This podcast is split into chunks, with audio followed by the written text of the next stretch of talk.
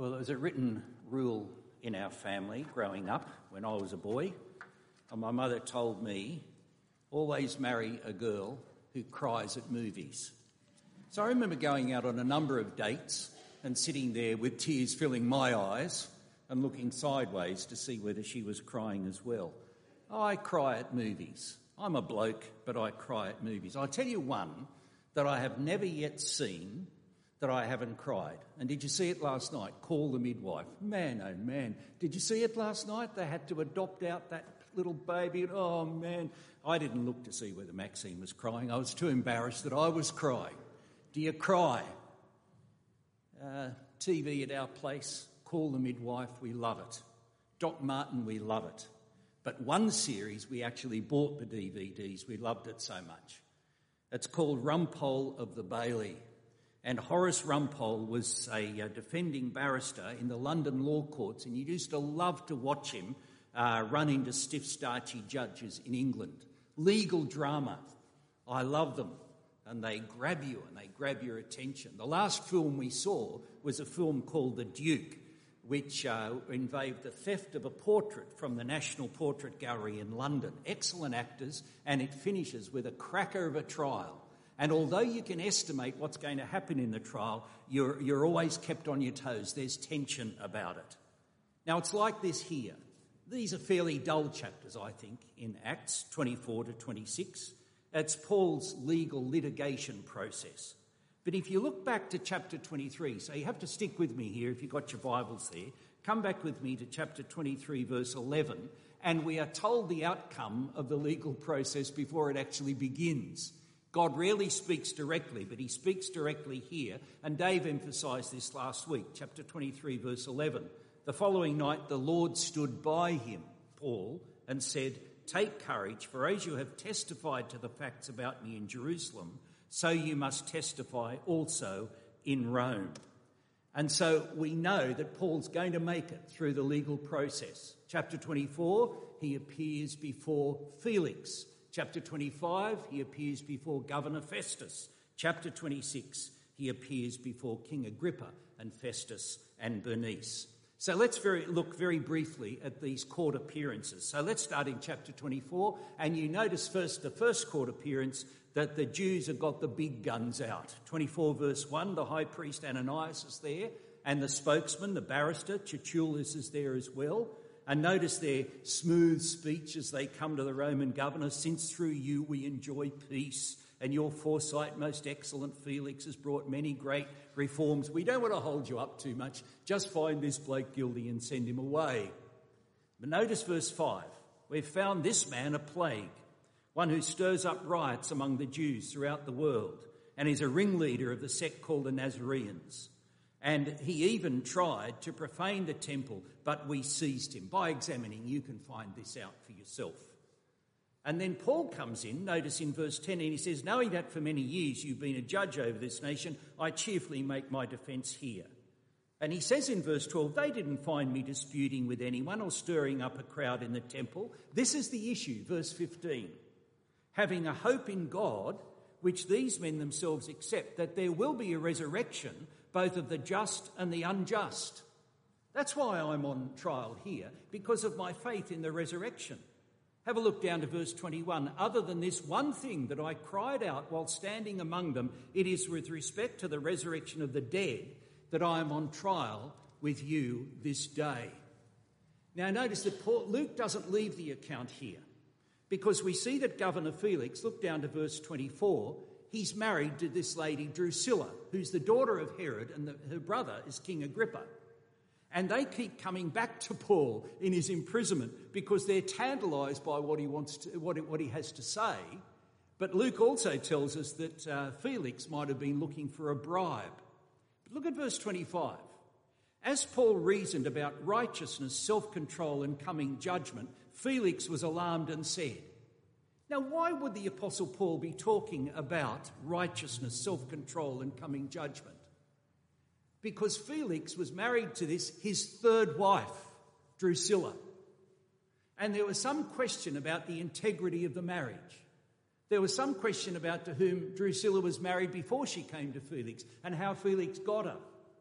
And so Paul is saying there is an accounting, and he speaks about righteousness, he speaks about self control, and he speaks about the finality of the coming judgment.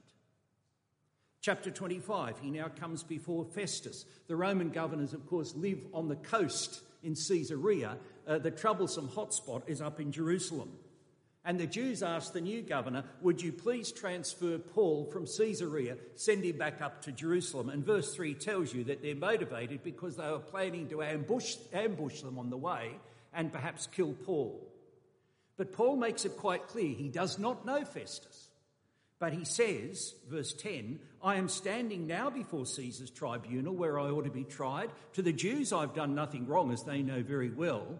If I'm a wrongdoer, I don't, I, I, I, I don't want to escape death. But there is, if there is nothing to their charges against me, you cannot give me up to them. And as a Roman citizen, notice he says in verse 11, I appeal to Caesar. I appeal to the Supreme Court. And that's in Rome. And so Festus says, Then to Caesar you shall go, if that's where your appeal is. Now, and of course, uh, Festus must provide a covering letter for the Apostle Paul to explain the case to Caesar for when Paul gets to Rome. And so he's got King Agrippa there, the son of Herod, and Agrippa's wife Bernice.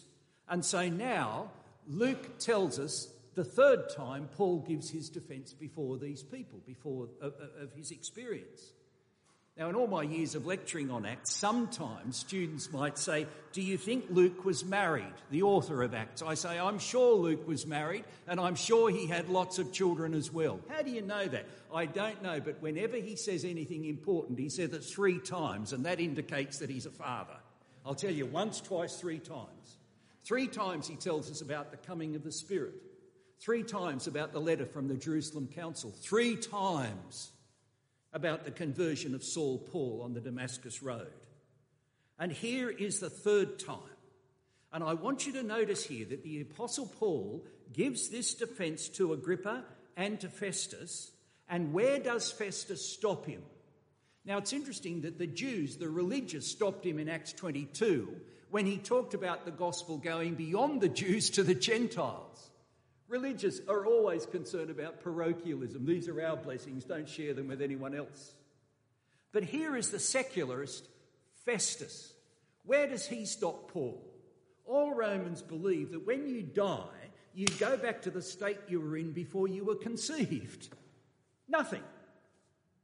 Now look at what the Apostle Paul says, verse 23 of chapter 26 that the Christ must suffer, and that by being, notice, the first to rise from the dead. He would proclaim light to the Gentiles. They would already mentioned the Gentiles before.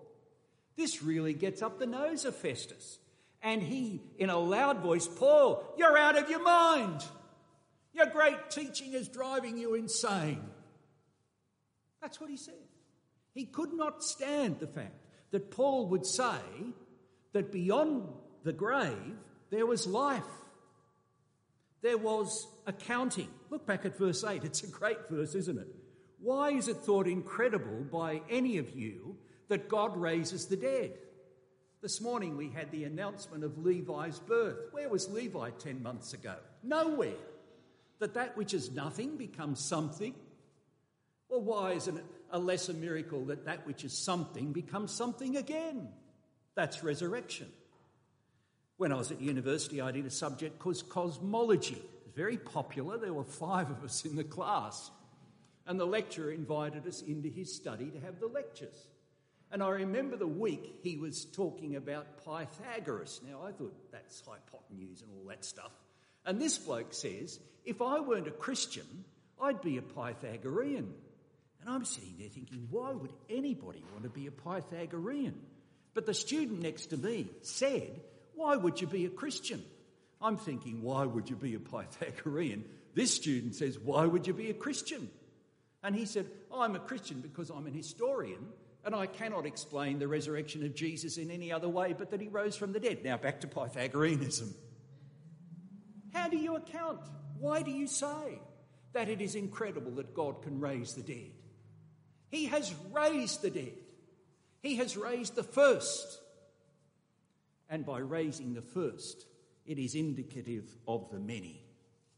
King Agrippa, verse 27, I know that you believe the prophets. And so Paul could have quoted the prophets to him. Paul could have quoted Isaiah, his kingdom will reign forever.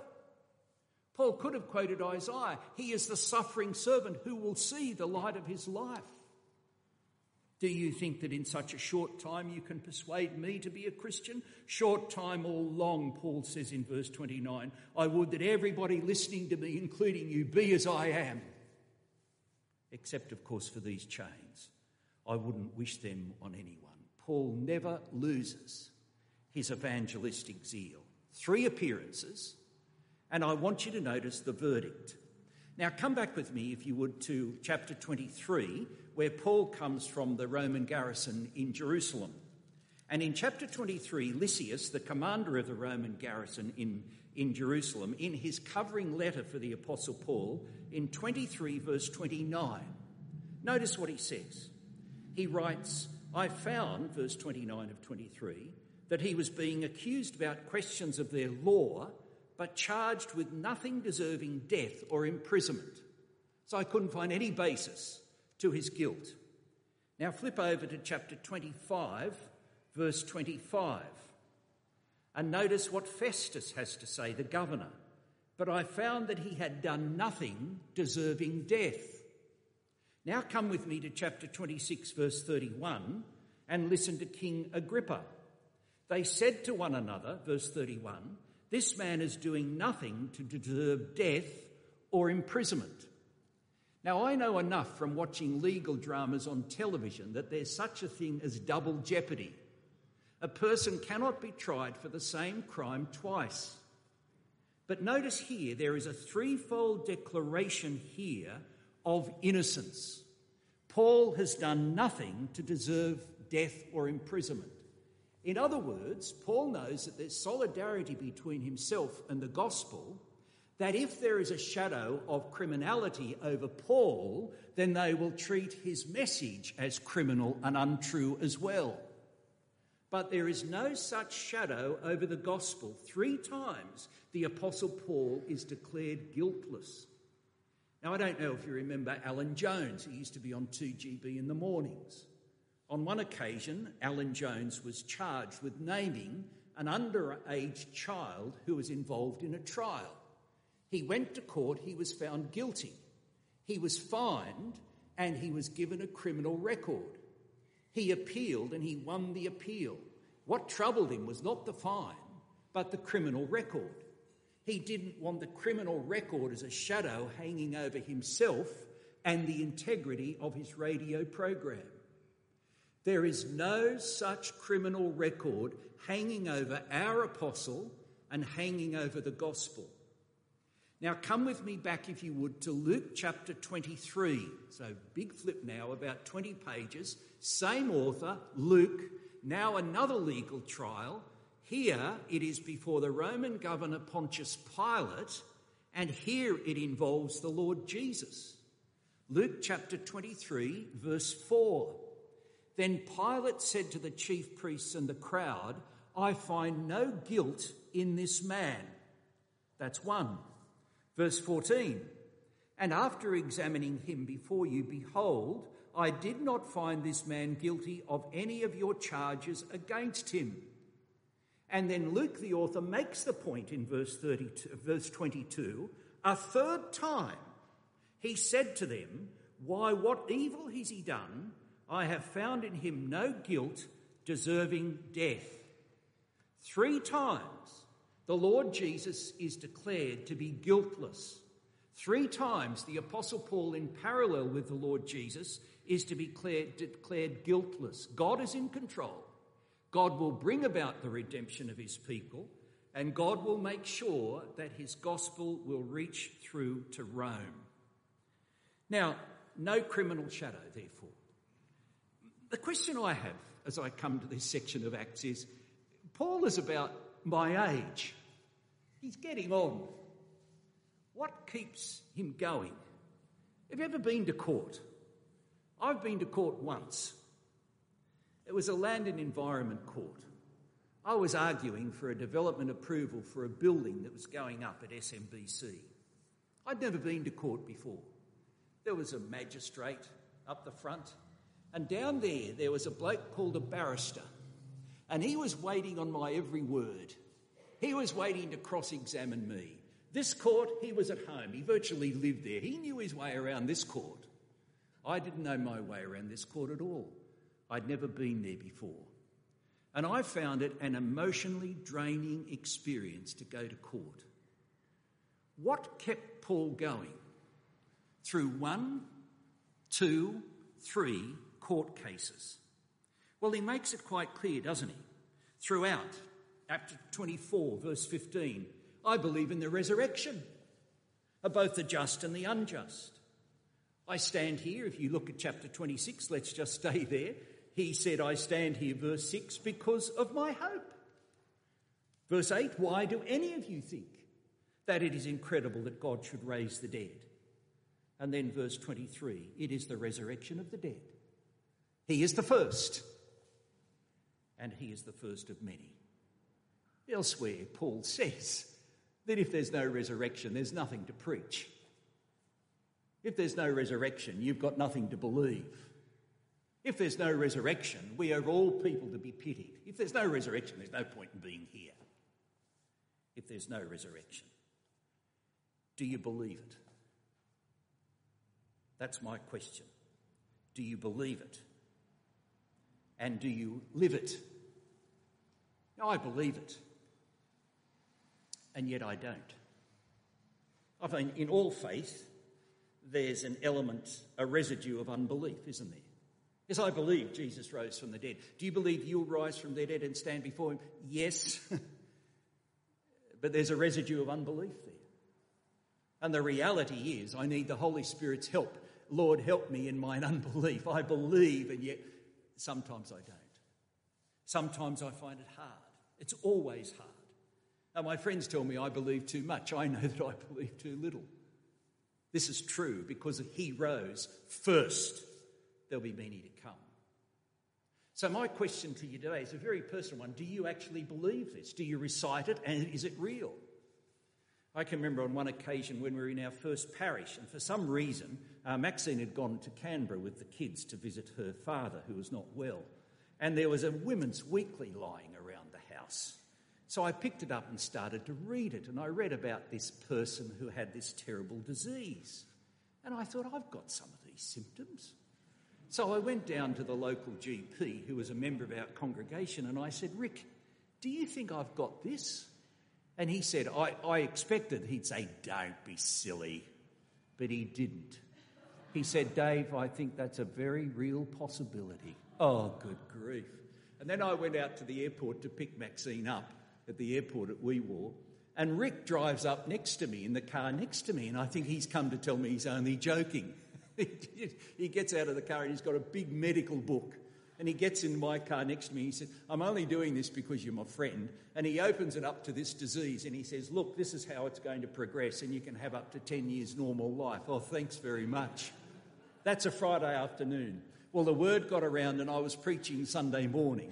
And after I preached the sermon, one of the elders came out from church and he said, I, I thought you might be interested in this cassette tape of this sermon. And he gave me the tape. The title of the sermon was The Christian's Hope. Preacher, David Cook. Do you believe it? Or you preach it, but now's the time to believe it. Do you actually believe it?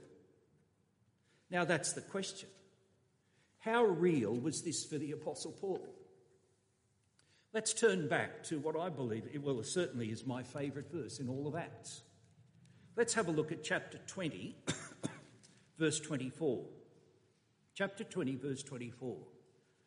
Um, and notice in verse 23, the Holy Spirit warns Paul that imprisonment and afflictions await him but then the Apostle Paul says, I do not account my life of any value, nor as precious to me, if only I may finish my course in the ministry that I received from the Lord Jesus to testify to the gospel of God's grace.